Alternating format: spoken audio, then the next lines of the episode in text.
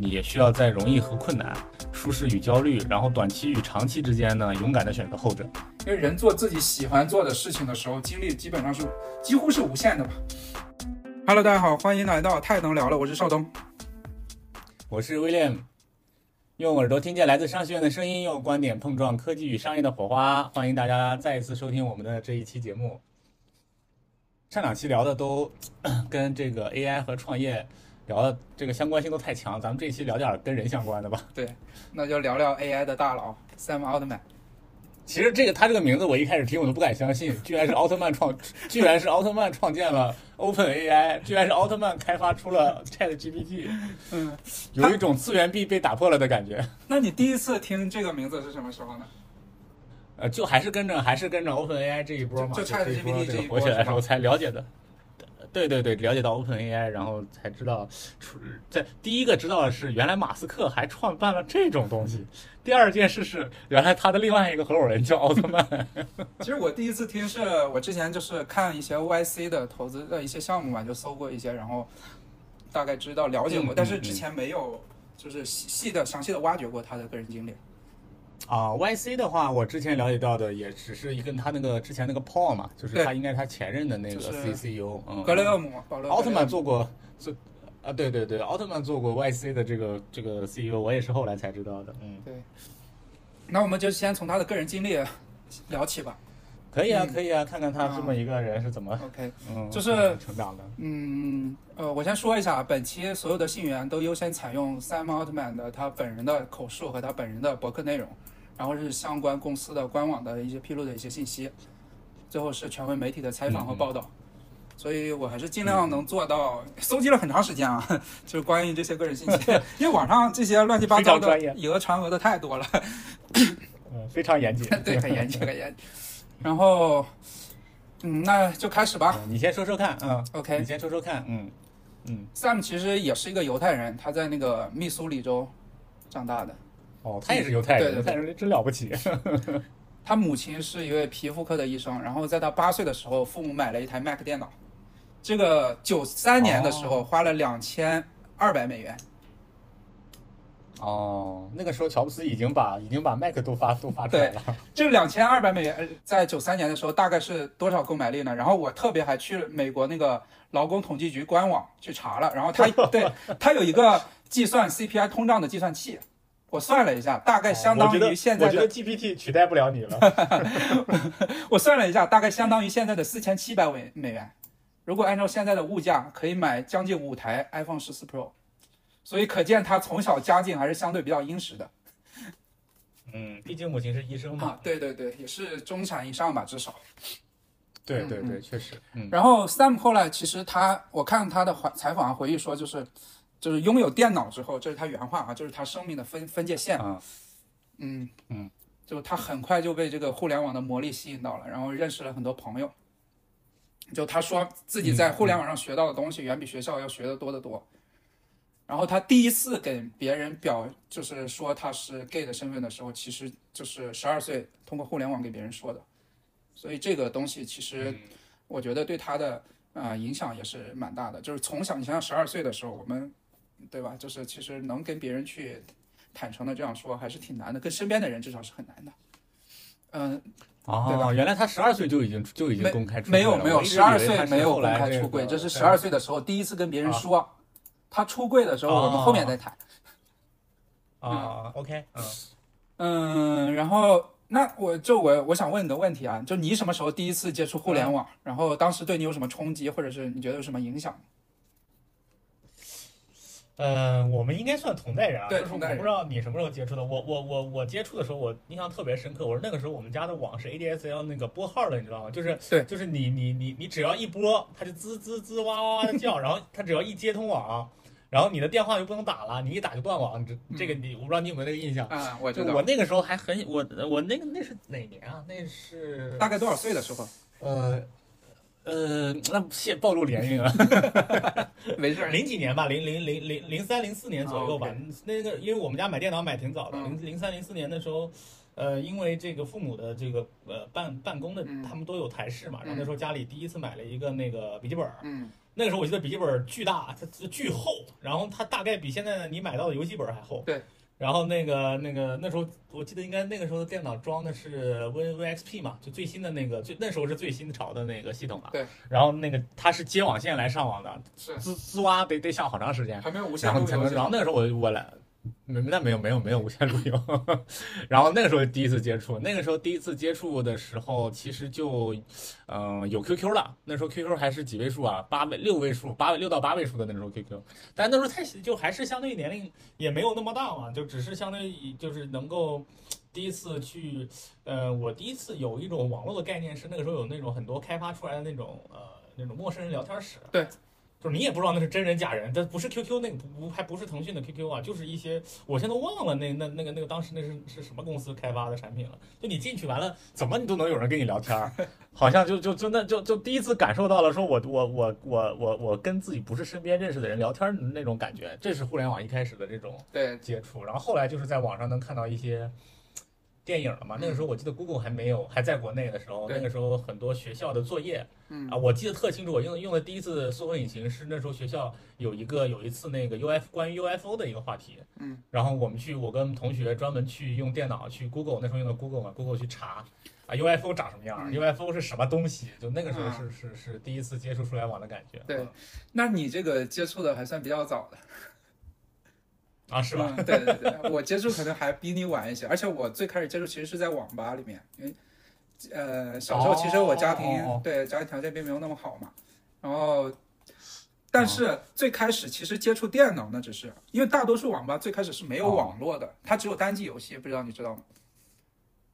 这个就是局域网联机的游戏，啊你没？你这一般，那那叫那那叫游戏房，对那对对 对，差不多差不多。然后第一次接触互联网，差不多，嗯、应该是在初初中吧，初中的，应该差不多。然后，哦，对那是嗯最开始因为有一段时间我特别迷恋武侠，哦就是金庸的那些书不是不是，就是金庸的那些书。嗯然后我经常会去呃网吧去看那个就是武侠嘛，武侠看书。就那会儿，就我感觉电视跟不上，天 但是是武侠。对，就除了玩游戏之外你在小时候就你在小时候就有了一种要要主动获取知识的这种这种这种这种那个当然玩游戏还是主？不是不是，当然玩游戏那会儿主要还是单机嘛，其实没有特别好玩的那种网络游戏嘛，因为呃刚开始嘛，对吧？然后就是看、嗯看武侠会多一些，然后那会儿还逛一些天涯啊什么这些，就是它里面也有很多哦跟武侠相关、跟历史相关的，那会儿比较感兴趣嘛。嗯对，就包括你之前是你是你是玩玩游戏这个东西，我我那时候已经开始玩网游了，啊玩跑跑卡丁车和武林外啊，传。那会儿我也玩这些东西。然后就你说的看 UFO 啊这些，其实我也挺感兴趣嘛。那会儿也会搜一些这些相关的一些视频嘛。对，包括啊、对对对国外的一些科幻电影，我也非常感兴趣嘛。就是对，但是那个时候我觉得，因为因为因为认知的原因，你在那个时候说白了，你是很难感受到那种，就这个东西可能会对未来的世界或者会对当时的世界的一种改变吧。那个时候是对没有这种，就你因为因为你想说一些冲击或者说一些这种震撼，其实是我觉得是需要一些年纪的。对其实 你只是把它当做一个嗯工具看待，你并不会认为它对你的生活或者未来有什么影响，对吧？对，就是你年纪特别小的时候我就，想到，所有的东西在你的眼里基本上都是个工具，它能满足你什么？基本上你都是以一种对对特就是非常就是原始的消费者的心态去看待这件事物的，基本上在年纪很小的时候很难有这种往未来去看的这种能力。是的，是的，我觉得这个就像现在的小朋友根本就不能不能理解为什么保存的那个按钮上一个三点五英寸硬盘，你知道吗？OK，那那我们谈下一个吧，就是接下来继续介绍赛马奥特曼，拉回来。拉回来，嗯拉回来，聊的嘛。然后在他十七岁上高中的时候，嗯，Sam 最终在互联网上公开了自己同性恋的身份，就是公开出柜了。然后他当时在他当地读的这所高中还是比较保守的学校，尤其是在他是两千年左右就读的嘛，那会儿其实不像现在 LGBT、LGBTQ 这种运动这么风靡，对吧？L G L G B T Q 啊。Q I A 还有 Plus，哎呀，LGBTQ Q 到 Z 吧，好吧。然后，但是 Sam 他很厉害的一点就是，他不仅于此，就是自己公开出柜，他甚至还试图改变学校的这种文化，然后还要求他的老师在学校里张贴那种安全空间这种标志，然后就支持 LGBTQ 这些啊、呃学生嘛，其实还是很厉害的啊，那这属于早早期的交往文化发起人了。嗯 很厉害。其实，在之前也有，但是你想作为一个高中生，他去做这些的话，尤其在那个年代，其实也是挺难的。是是嗯是，确实。那你觉得一个人在青春期，嗯、就处于这个年纪阶段，如果他是、呃、他公开出柜，会对他有什么影响？我觉得，就不管是任何人，如果在自己青春期的时候就敢站出来说，不管是性取向，还是说自己的一些啊、认知，或者对世界的对这种世界的一个呃看法吧，我觉得至少证明他是个内心很强大的人嘛。对这个东西，而且说明，而且他在这个过程中，他还想去尝试去影响啊、影响这个周边，就影响外部，把他所信相坚信的东西啊、变成一种大家可以接受的一个价值观。我觉得这一点上，呃。我不能说不能，我咱们不站在这个主观的评断上，从客观上来说，只能说我认为说奥特曼在那个时候能展现出一定的这个，呃，非常强的一种，咱们叫它，呃，有一种就有一种对于，呃，强加强能有一种能把自己的主观认知施加给别人的能力，我觉得是个呀，这也是一种使命感吗？创业或者？企业，对对对，嗯从企业角度来说，它是有，它是一开始就有这种使命感的这种那个表露出来，就像后来创创建 OpenAI 一样。嗯 OK，其实处于这个年纪啊，他一旦表明自己的性取向，对自己的社会关系其实是有有很大的变化的。比如说，有些人可能就很难接受，对吧？对对对，当然当然，或者是受到一些歧视啊、压力啊，甚至还有一些家庭关系可能也会有一些变化，对吧？当然不只是他啊，就是说我我是我是说普遍性的可能会有这些问题，但是从长期来看，嗯对，就是你公开了之后，其实从长期来看，你会发现，最终才会发现谁才是你真正的朋友，对吧？谁才能长期的相处，其实也是一个，而且你，这这这这是也是一个方面吧，嗯，而且也能说建立这种自我接纳，自对自己性取向建立自我接纳，嗯，我我是我是觉得他在，如果你说一个人，比如说是我，比如说我在十八岁或者十七岁，然后我我在那个时候，首先首先它是一个自我发现的过程，然后对它是个发现别人的过程，嗯知道吗？就是我觉得很大多数的年轻人或者青年人吧，或者或者叫青春期的人，他。不是所有人，或者大多数人都很难在那个年纪或者那个阶段就能完成自我发现这么一个阶段的。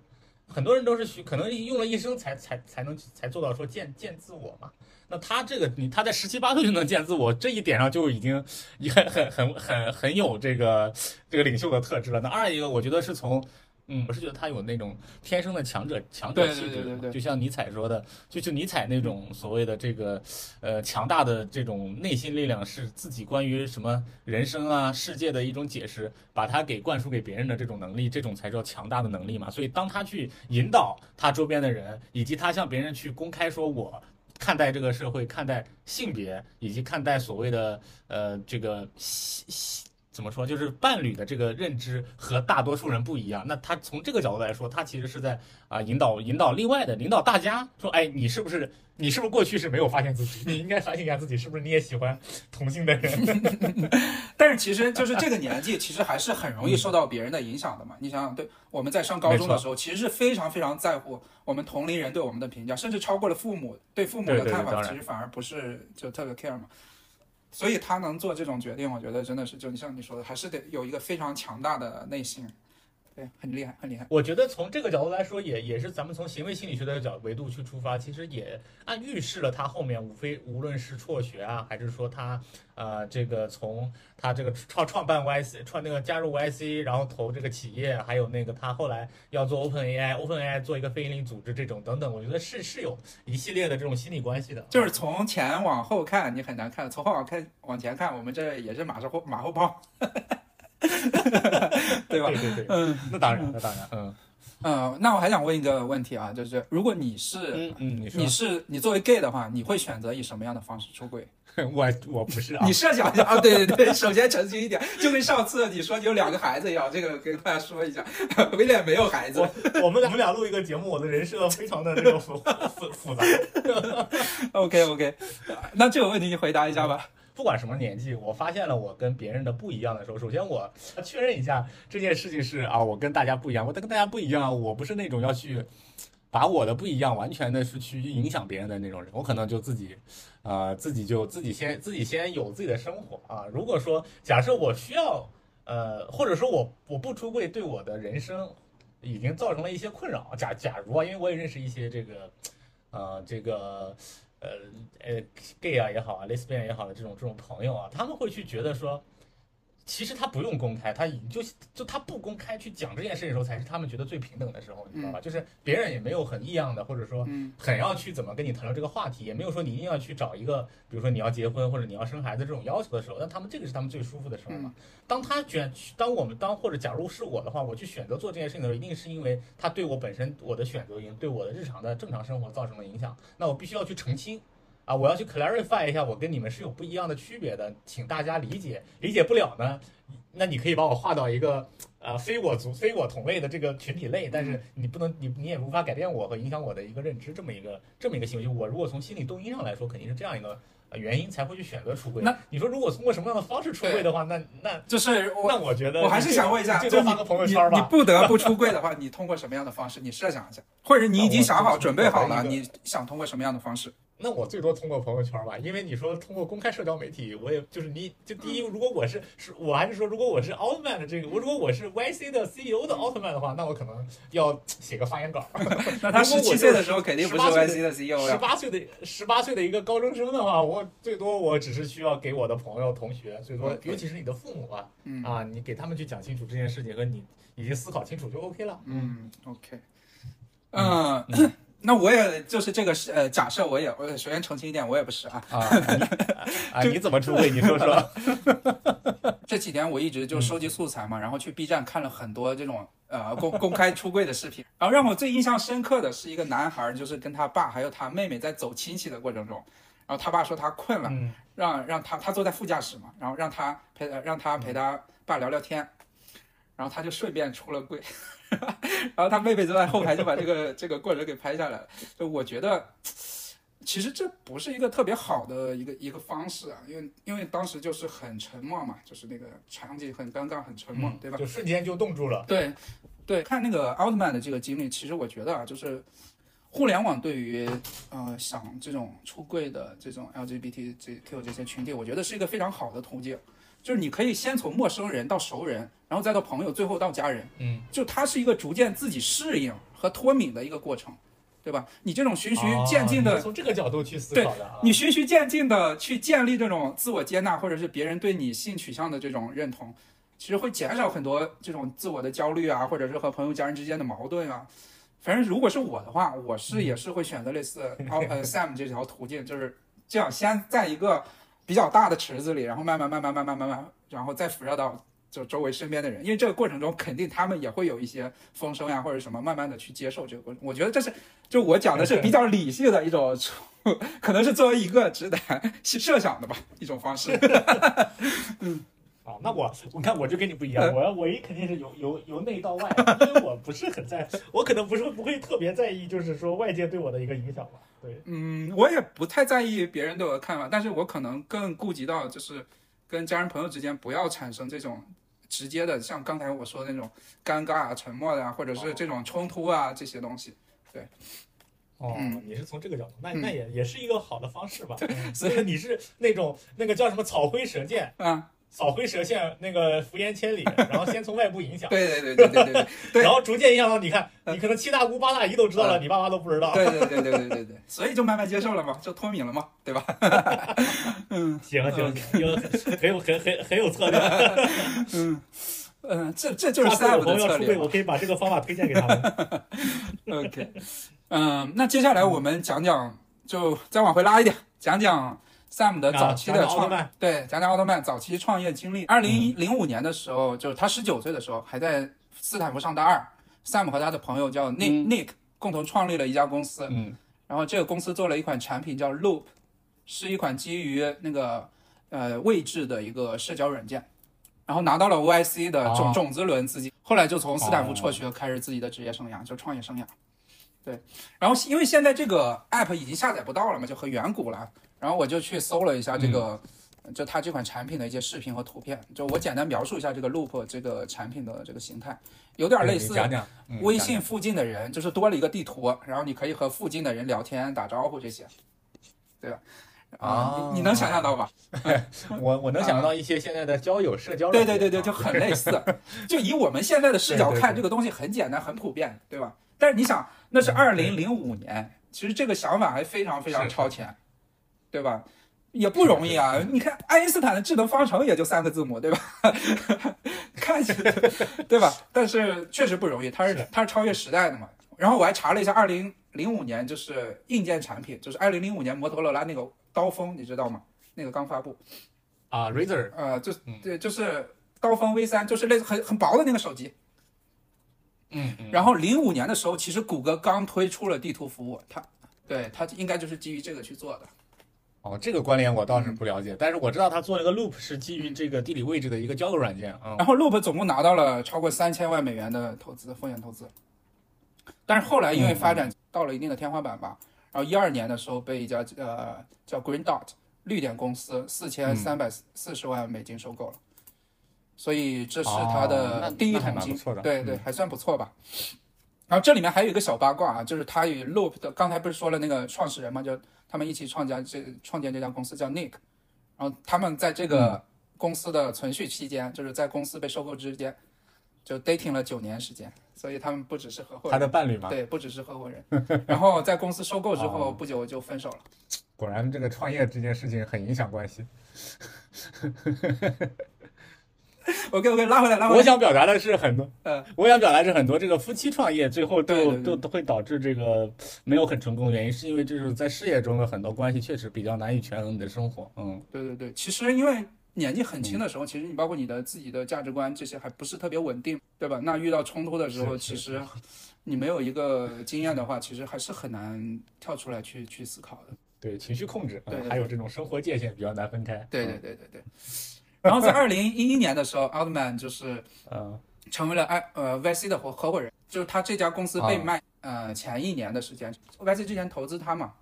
然后他应该是对这个非常感兴趣吧。最初其实是兼职的工作，就是哦只是一些顾问呀、这些。然后在二零一二年不是 Loop 卖掉之后，然后在二零一四年他成为 YC 总裁之间，其实他是没有正式在 VC 工作嘛。这段时间，但是他其实也是参与了硅谷的呃创投圈，就是开始做一些天使投资嘛。嗯然后这段时间他是跟 VC 的关系也比较紧密，然后做投资顾问呀、反正就一些兼职的事情。然后二零一四年，YC 的就是联合创始人，就刚才说的保罗·格雷厄姆退嗯宣布退休，然后就考虑到这个奥特曼就是丰富的这些经验，然后对 YC 这么这么多年也很理解嘛，然后就我觉得还是主要还是能力够强，对吧？然后就是一致，然后 YC 和其他创始人就一致提名奥特曼，然后作为他接班人，然后正式的就成为了二零一四年就正式接任了 YC 的总裁。后来嗯，主要他在 YC 的时候也投了不好不少好的公司吧，就是像 Reddit 呀、Airbnb 啊。对对对对对对对，这些非常不错的公司。其实他对 YC 还是做了一些改革的啊、投资规模，第一个是扩大了投资规模，因为之前是做一只做一些初创的公司嘛，后来就是扩大了投资领域，做一些稍微大一些的，嗯、大一些的公司的投资，后来还偏向了硬科技方面的探索，然后还启动了一些新的项目，就是做了那个叫 YC，呃，叫什么 Research，啊，一个非盈利的实验室。然后，主要是面向的这些，就刚才其实，嗯，就是主要面向一些长期的一些投资吧，就是，啊、比如说全民基本收入，然后还有一些，嗯、那个那个叫什么可控核聚变，还有教育啊，这些就是比比较长期的一些投资，然后还推动了那个，创业学校，就是他做一个帮助创业者快速这个学习成长的一个一个教育培训吧，啊、他自己也经常发一些孵化孵化的作用。对他自己对孵化的作用，他自己也发一些关于相关的一些微博，包括一些 VC 的一些投资的一些知识的分享。对，这就是他从呃创建 Loop 到 YC 的这整个的一个经历吧。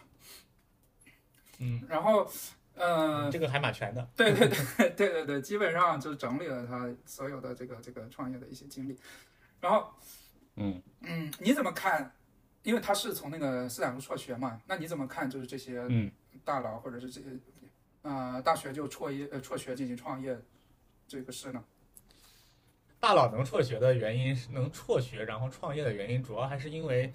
呃，他其实不辍学对他来说也嗯不大所谓，对吧？他辍学对他来说也无大所谓。你像比尔盖茨呀、扎克伯格呀，包括那个我记得 Google 的那个 Larry Page，他也是当时从，呃，他也是当时我记得他博士毕业了没有啊？我忘记了，博士好像没毕业，他也是从藤校出来的。所以像像像这些人呢，包括我记得还有戴尔啊，就是像他们呢，对他们来说，可能的学业只是他嗯通向他去获得那样成就的一个渠道或者一个阶段。嗯那他在那样一个阶段发现了一个呃契机或者发现了一个时机，那他已经有有到了一个不得不去 have to do 的这个这个这个窗口期的话，嗯他那他一定会选择说我我可以先先把这个取有有取有舍嘛，嗯，先去舍掉一部分的这个所谓的学业的东西，嗯然后他去呃看准它，然后去做它。那二一个呢，我觉得，呃，对他来，对很多所谓的大佬也好，尤其是创业的人来好，嗯、嗯、这种对于科技行业也好，对于技术的这种热情啊和兴趣啊，其实呃学校很多时候是没办法给他满足的。所以呢，在这过程中，他一旦那个触发了他那个临界点以后，那他一定是一定是要亲自来去做这个事情的啊。然后我觉得第三一方面呢，就是，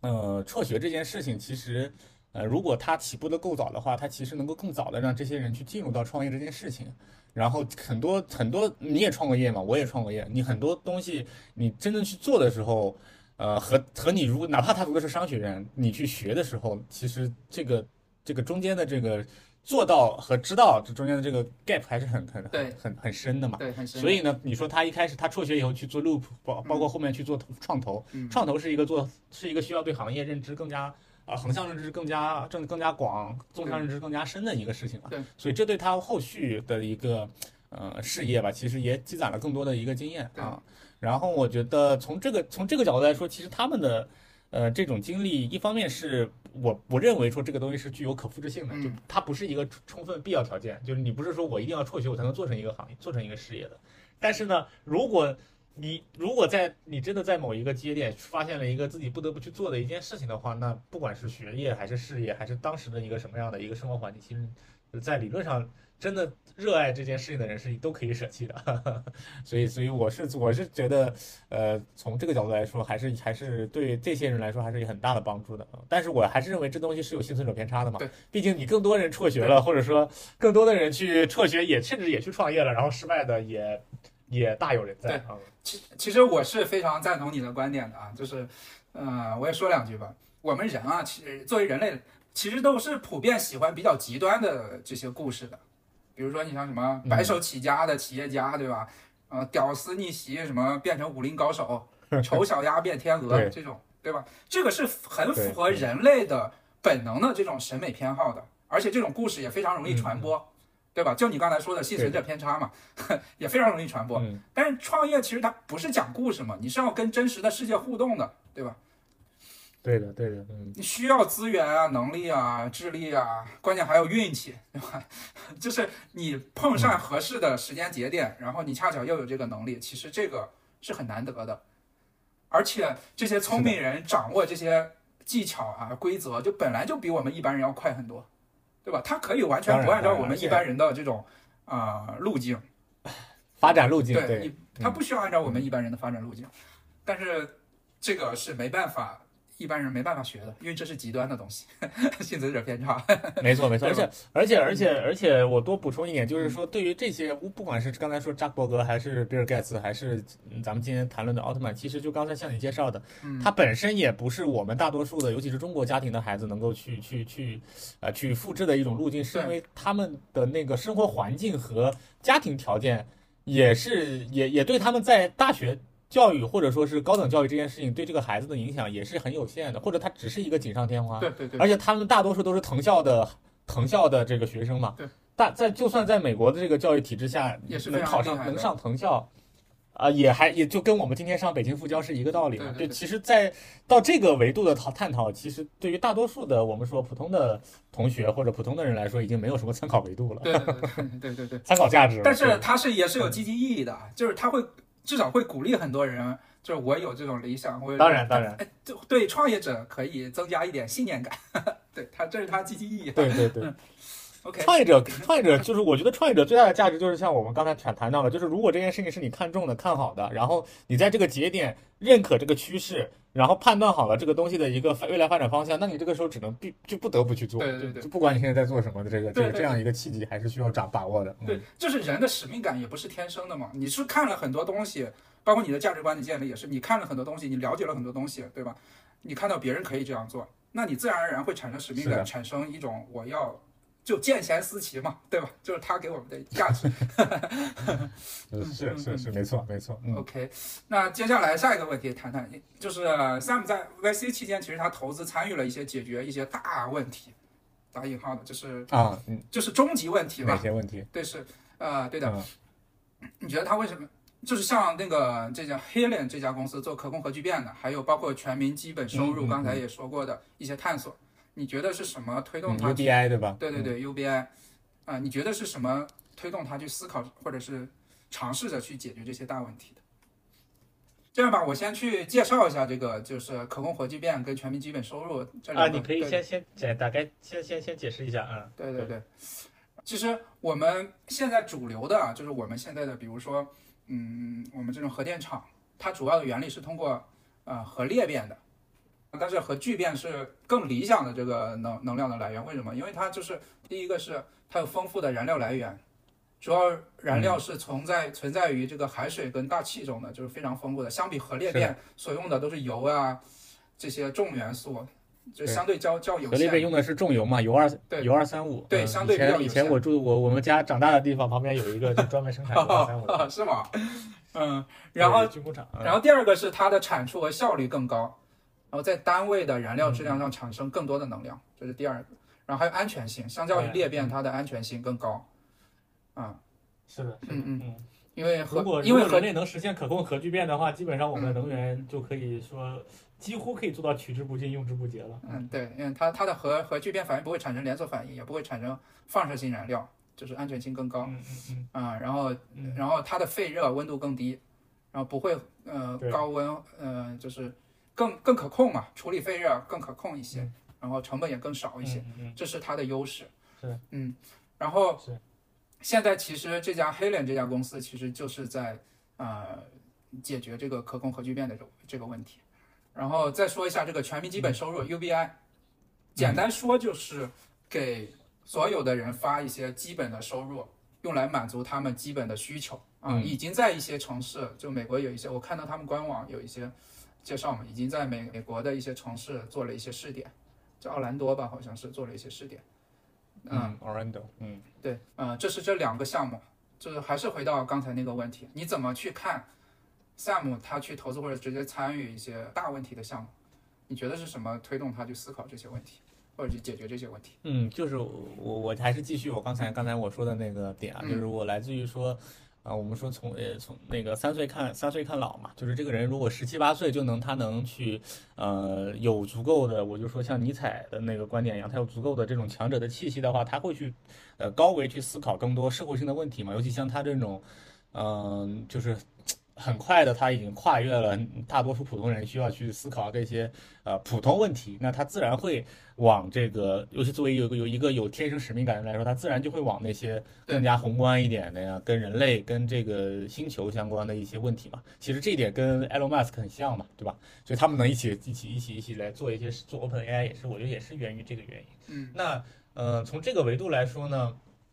呃，我觉得无论像 UBI 就是全民基本收入，还是说，嗯、你刚才说到的这个可控核聚变的这些探索，其实都是关乎于啊、人往哪走，以及人类应该怎么生活的这个方式。那为什么他能去做，他能去想呢？其实我刚才说的两点以外，我觉得还是来源于说他具备这样的一些资源吧，就是说，一个是基于 YC 啊，就基于这样一个风投的。或者说一些投资的一些机构，那他会去在这个基础上做一些试点跟尝试，能推动人类社会发展的一个是商业模式，一个是技术创新嘛。嗯，所以呢，你作为一个有一定孵化或者科技孵化属性的一个机构，那它天然具备呃商业模式创新和接触最前沿的技术的这两点，所以他如这样的一些人去去往前去思考这些事情，我觉得也是这个推动我们整个的这个人类往前走的，就像今天出现 GPT 这种 AGI 这种技术的这种方式一样，嗯，那所以呢，从这几点来说，我觉得这也是他的使命使然吧。啊，我是作为一个相对有宿命感的人来说，这也是使命使然吧。嗯嗯嗯，OK。所以我们世界还是需要这样的人的，他尝试去解决我们普通人不去思考的问题，对吧？然后把我们的人类的能力边界往前推。去思考的问题。嗯，我觉得不是没有机会去思考吧，其实思考的成本是很低的。只是行动的成本高，对吧？当然，当然，对对，我可能更多还是从这个行动思呃知行合一的角度，就是知知了知者行之了以后，对于这样像 Sam Altman 和 Elon Musk 这种的，他是有这个机会和有这个资源的。嗯，OK，那么接下来就聊到 OpenAI 了。这个 OpenAI，OpenAI 其实它一开始的创立的一个目的也是他想他他我我记得他是也是想看到人工智能这件事情对于嗯就是说。对于人类社会未来可能产生的风险，然后呢，所以所以对于像像像 Sam 和那个为什么马斯克也也去支持这件事情，就是说，呃，他们的一个目的之一就是想去控制，就是想从安全 AI 发展的安全性和控制性的角度去去由他们去引领这个东西的一个发展嘛，否则的话，未来是不是会有呃超级智能，或者说是咱们一些电影上看到的像像天网这种呃黑客帝国这种东西的一些出现，嗯。它最初成立的时候，其实，嗯，就是一家非盈利组织嘛，嗯，然后它刚开始其实它是更专注于，其实它自己的他们自己的设想其实是更专注于长期深远，然后不会立即产生经济回报的这些项目的研究。但是到二零一九年的时候，OpenAI 修改了它的组织，呃，组织结构和运营方式，然后成立了一个新的一个一一个实体，叫 OpenAI LP。呃，OpenAI LP 其实是一个有限责任公司。然后原先的 OpenAI 这个非盈利组织，嗯，变成了 OpenAI LP 的唯一的这个控股股东。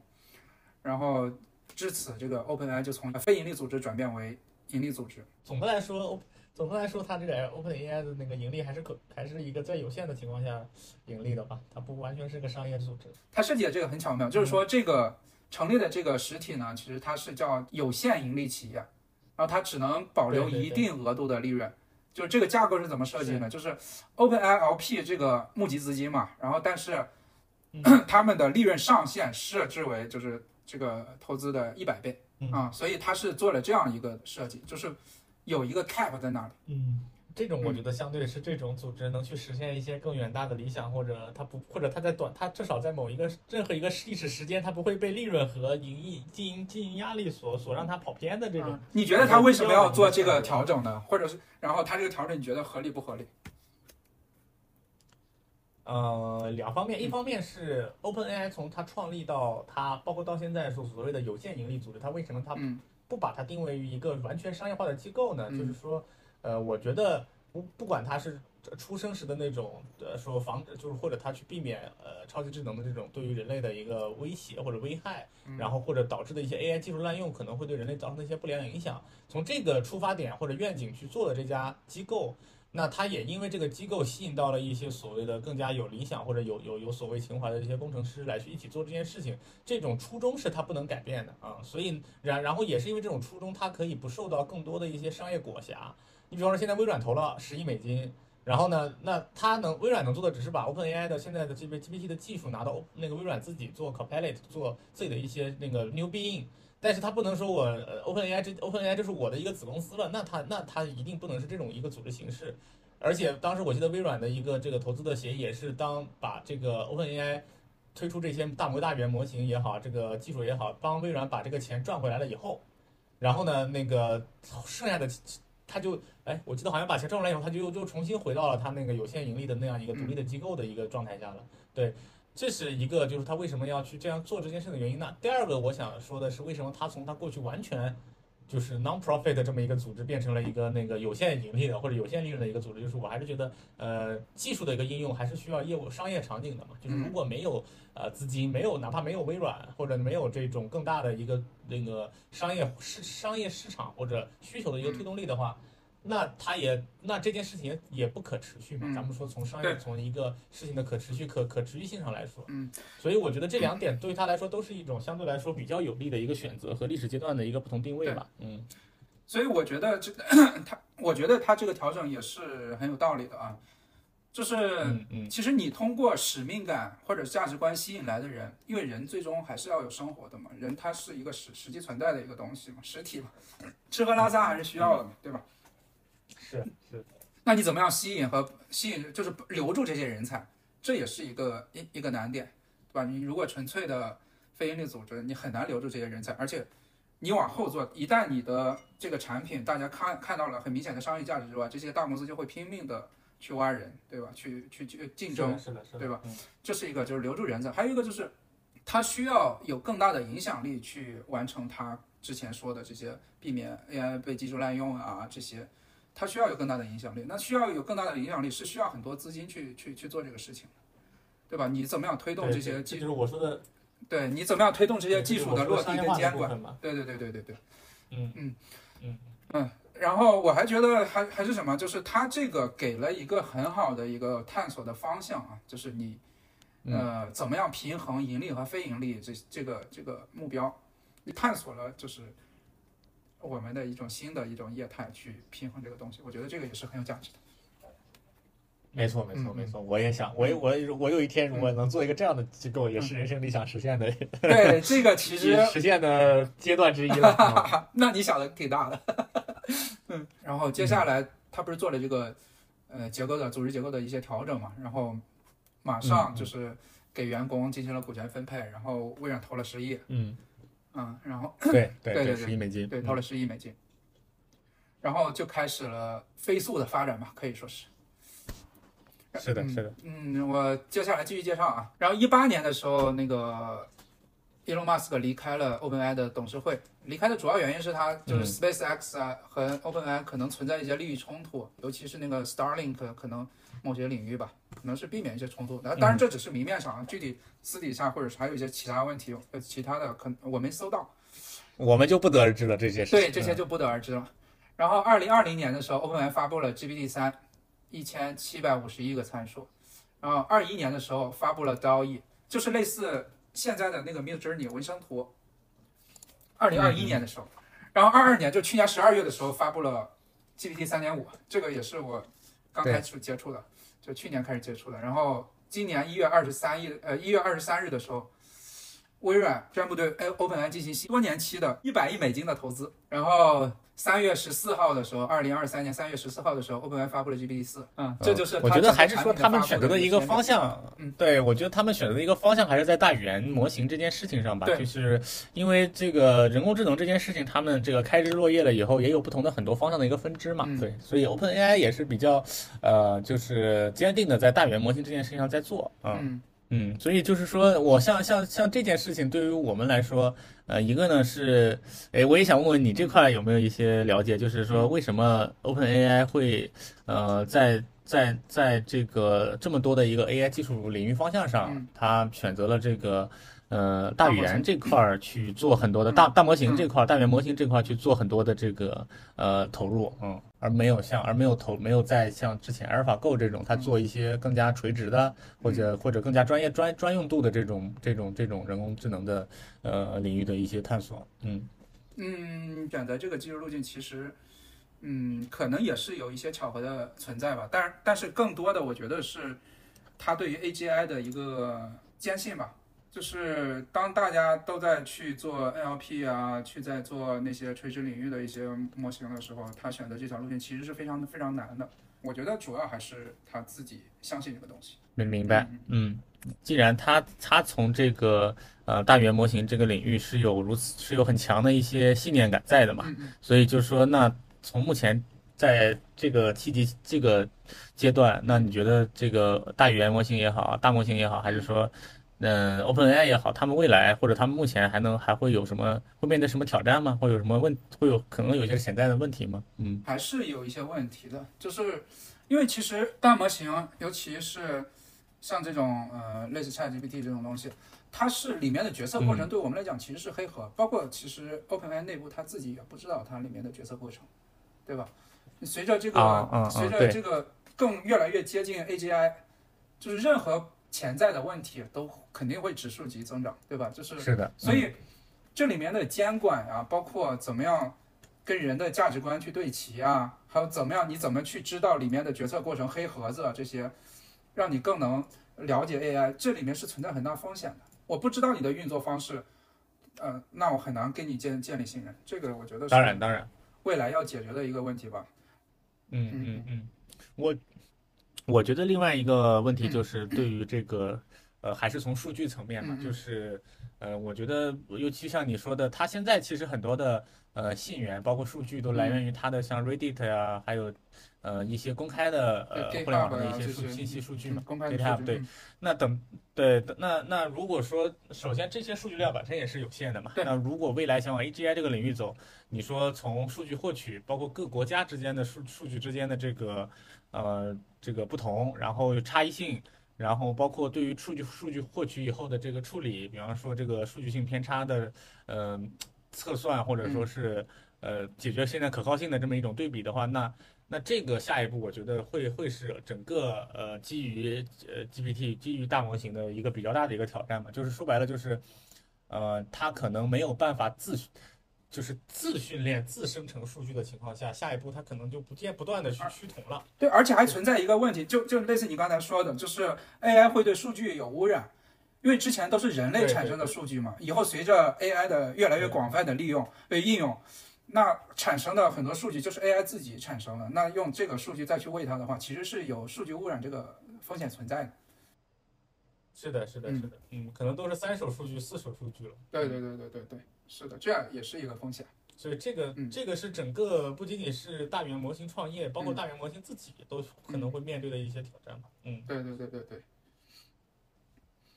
那你觉得，就是我们刚才说了一些风险啊，或者是挑战，那你觉得就是 OpenAI 它后面有有什么机会呢？你觉得它会是一家比现在 Google 啊、苹果更更厉害，或者是嗯更产生更多价值的呃公司吗？有可能吗？你觉得？嗯嗯，当然，OpenAI 现在已经是一家可能在往这个方向走的公司了吧？但我只能说从呃整本身这个技术的技术维度而言，我觉得 OpenAI 已经具备了说，不管它是不是未来能够成为真正的 AGI，真正成为就是说能够去啊、呃怎么说，就是在人类的生活中占据一个重要的一个部分的这么一个角色。除此以外呢，我觉得它一定会是一个，就是已经会对一个人的一个人的人生，或者包括呃你刚说的搜索引擎这些呃公司产生巨大影响了。就是就是它，我把你可以把它定位一个，它可能不是一个全知全能的，就它不可能是一个大学教授。嗯，大学教授可能你得是去像 NLP 基于 NLP 的一些 AlphaGo 这种应用，它可以，它在那某一个领域它很强，它可以自我博弈，对吧？那那那这个是这个是它的一个长处。像呃 GPT 这种东西，它未来只能是一个，就比方说你雇了一个助理，你雇了一个有所谓的大学本科学历以上的一个大学毕业生，但他没有社会经验，他没有社会经验，他没有办法基于他的经验和他的智慧给你产出更多的创造性的嗯知识的情况下，它可以极大的帮你解决你的信息收集和整理。就对于外部信息，比方说今天你有一个助理，你让他哎小王你帮我去，或者 J C 你帮我去去去搜集一下这个这个这个这个关于某比如说零售行业。呃，某某某软件它的一个市场的份额或者市场的占比，嗯，那他可能用淘用用用谷歌啊，用用百度啊，包括再去找一些这种研研那个证券研究报告啊，然后再去找一些这种所谓的这种呃呃财经新闻，那通过这些可能他花了三天五天，然后呢，基于一些他的梳理逻辑，给你形成了一个结果。那这些不是他的一个创造性的智慧的结果嘛？这是他对他，这是他的一个基本的一个知识逻辑的一个产出。所以呢，我觉得呃。不管不管 GPT 也好，这个基于这个大语言模型的这东西终极形态是什么样，但是它一定已经做到的就是一个具备大学本科学历以上的一个毕业生的一个基本能力。这我觉得是呃，但凡用过它并且长期使用的人的一个基本认知啊共识。那至于它是不是能往下一步成为，比如说我是家庭中的一份子，对吧？就像咱俩之前节目聊的，它可能变成一个 her，变成一个 Samantha，嗯，但这个就是说。呃，未来解决咱们俩刚才提到的它的数据源，嗯，它的模型训练的这个呃逻辑，对吧？监管啊，这个黑盒子的监啊监监管啊黑盒子的问题，嗯。对齐对，以及这个东西未来是不是是不是哎道德和文化的对齐，嗯。以及这东西未来是不是会有政府的介入嗯，会有监管力量介入以后，他可能对他的本身的人格塑造，哦，不不叫人格了，就是他的这个机格吧，他的这个机格的塑造本身就是有一些框架在，那这才决定了这件这这个技术也好，还有这个 OpenAI 也好，哪怕他在中国大陆用不了，那他哪怕是在国外，他哪怕在欧洲用。那它能走多远？我觉得这个是，嗯，才是它的一个终极形态，或者说他他他他未来的一个方向吧。啊，刚才比较说 Google 也好，Apple 也好，这些公司他们生产的产品，呃，我们去利用，嗯我们人去利用，其实是提升我们效率的工具嘛，包括搜索引擎、手机，对吧？是能提高我们生生活生产效率，生产效率对对。但是像 OpenAI 这种东西，就是你的思维或者是你的认知可以放在一起做比较的，你你很难说我把一个呃引擎跟人的意识，搜索引擎或者是一个手机跟人的意识做比较。但是我们现在谈论 OpenAI，谈论 ChatGPT，已经是让 ChatGPT 和我们放在一起去谈了，这已经是嗯很可怕的了，对吧？就是这已经说明它在人的，至少在我们长期使用它的这些人的的心中的一个地位，是可以放在一起去谈的了。这个是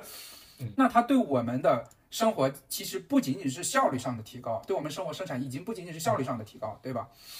我很害怕是说什么，它达到了。就比如说，它也现在像像现在 Google 或者是现在 Apple 一样，对于它的使命的坚持，它是不是会坚持下去呢？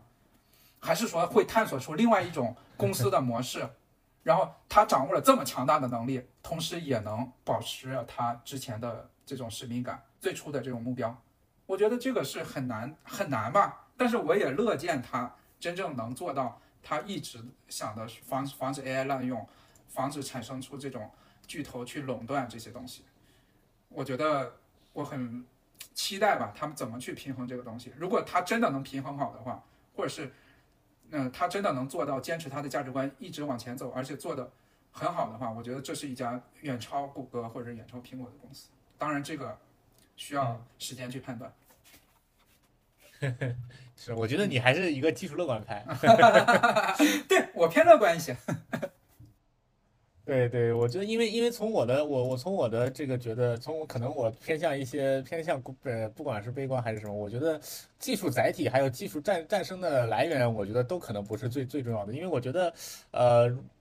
第一个发现它的人，或者第一个把它抬出来的人，一定是很重要。但是可能把它真的用好，或者说是，呃，用这个技术改变了，呃，改变改变了些人类的过去固有的一些生活方式的，不一定还是这家，或者说白了就不一定还是 OpenAI 了。嗯，所以就我觉得倒不用在这个方面有更更过多的执念，就觉得，呃，非就可能需要 OpenAI 来做些什么。我觉得哪怕苹果，它比如说我们说在想的天马行空一点，它因为 Vision Pro。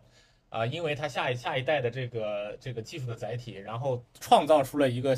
就它天然创造出了一种它的一种交互模式，然后就适配就是让这个这个类似于 GPT 的这种交互方式，最就是一个最佳解。那它自然就是它自然会由苹果或者由苹果类似于苹果这样的企业把它发扬光大。嗯其实我刚才的关注点其实更多的不在技术上面啊，就是说它能有一种形态，掌握了这种可以跟人类智力或者人类认知抗衡的东西，同时它能又能保啊证这个东西不被滥用。如果它能把这家公司做成这样，能平衡好这个，我觉得它是一家，嗯那它就是一家伟大的公司。至于它通过什么技术，那当然，那是苹果做也好，谷歌做也好，或者是 OpenAI 做也好，是谁做，其实这个不是关键，关键的是这些巨头怎么样能在拥有这么大能力的时候，同时保证不作恶。这个是目前 太难了。对很难很难，这个我所以我很期待嘛，他们怎么样去做这个？好像嗯好像好像好像这一条从谷歌的那个起源话里都删了吧？哎 我怎么有这个好像有这个印象呢？难难难。所以你现看现在 OpenAI 它的这种架构，它至少在呃谷歌或者苹果这种基础上往前走了一步，对吧？它是一个有限盈利的公司，它是从一个非盈利组织发展起来的，它至少往前走了一步吧。嗯，是是是，对，嗯，我们还说我们还说回来 Sam 吧，就是对咱们这一期本来不是聊奥特曼对对？嘛嗯对，那就是我们看 Sam 啊，他包括他做 Loop 也好，嗯做 YC 也好，或者是在现在的 OpenAI，都是面向未来的东西。就是那接下来我们就谈一谈那个创业吧，面向未啊，来的面向未来的角度对。谈创业，谈？创业嗯我理解创业就是在众多的，就是你相信的未来中，选择一个最相信的，而且这个未来是绝大多数人可能不是特别认可。嗯，因为观点就是认可啊，观点也好，这个平均值肯定是最平庸的，对吧？而且绝大多数人只关注当下，都不是特别关注未来的。所以我觉得还是要收集足够多的信息，然后自己选择做决定，选择未来。然后再倒推你现在该做什么，该选择什么样的路径，如何利用利用资源，一步一步往前走。当然，这个过程中还得不断的微调，就太固执的话，走到一半发现前面没路了，也挺惨的，对吧？所以 选择自己相信的东西，选择自己相信的未来，就是才不会丧失动力，或者是在创业的过程中产生这种倦怠。人倦怠的原因很多不是因为物理上就是真的累，大多数是源于你对你做的事情不感兴趣，或者是感受不到那种价值感。就如果你选择了你真正相信的未来，或者选择你现你感兴趣且认为有价值的事情，是不会感受到那种倦怠的。因为人做自己喜欢做的事情的时候，精力基本上是几乎是无限的吧。所以这个就是 我这个你是不是很有发言权？我因为咱俩都创过业嘛，我觉得应该都有同感吧。嗯，是，嗯，就你谈谈你自己怎么看，你你你对创业的一个看法吧，就是基于 Sam 他做的这些事情，我觉得或者是你之前你的经历，你谈一谈。嗯，就我还是就是说，呃，无论从 Sam 上，还是说你刚才说的这种对于呃人来去为什么选择创业这种我们说呃高风险高收益，但是收益概率比较低的这件事情啊，这不是一个创业不是一个大多数人都需要选择的道路，这是对不需要其一。其二就是说，对，其二就是说我们说创业和就创业这个概念，把它变成一个呃变成一个人生选择，区别于做生意。我觉得这两，我我觉得都不是不只是人生选择了，就是生活方式。我自己来讲的话，啊对是我是可以没有个人生活的，嗯我甚至你知道吗？我就是这么如此之极端。对我创我是可以没有个人生活，我不需要旅游，我不要出去，不需要玩，我都可以的，我无所谓。但是我愿意做自己感兴趣的事。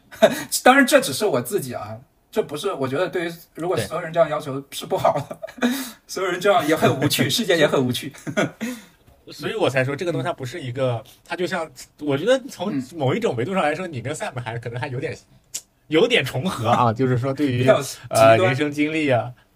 啊，人生不管人生经历还是说对于人生选择上啊，相对来说它相对有点重合。但我是觉得这个东西就像我刚才说 Sam 一样，这个东西首先它不是一个大家都要去选择的一条路，二一个它是具备它一定是具备幸存幸存者偏差的啊。那从从我的一个角度来说呢，我在这样的一个前提条件下，那为什么人去选择这件事情？那我觉得是创业，创业本身就包含着你对某一件事情的一个终局的一个判断的。对，否则的话，你是否则的话，那我们是一个商人或者一个生意人，不是一个企，不是一个创业者啊。创业者是你做了，你投，尤其是现在所谓的科技创业，一定是在不管是硬还是软啊，在这个领域上是有一些一些自己坚定的一些技术方向的，嗯，呃，笃定。那他可能会呃更加着眼于长期主义，它可能不是一个短期盈利的行为，嗯但是呢，因但是你看到了这件事情的终局，然后也能给别也能给别人能讲清楚这件事情的终局所能给这个社会也好，给这个行业也好，嗯还是哪怕只是给一些。我们说做 to B 的话，给一些这个行业中的龙头头部企业，给这个行业中的呃，无论是制造还是生产，还是供应还是设计，能够有一些这种颠覆性创新，或者说是变革性创新，能够节省它的效，提高它的效率，节省它的成本。我觉得这些一旦坚定下来以后，这些才是支撑一个创业者。对啊，那就像现就像你刚说的那样，创业者是无全年无休的嘛，创业者是没有假期的，甚至你都不知道跟谁请假，是吧？最后插播一个广告，我和威廉正在筹划 AI 虚拟人方向的创业项目，目前我们正在寻找技术合伙人。如果你对此感兴趣，同时懂相关技术，深信 AI 可以改变世界的小伙伴们，可以添加下面的联系方式，一起做一点有趣且不一样的事情。威廉来说两句吧。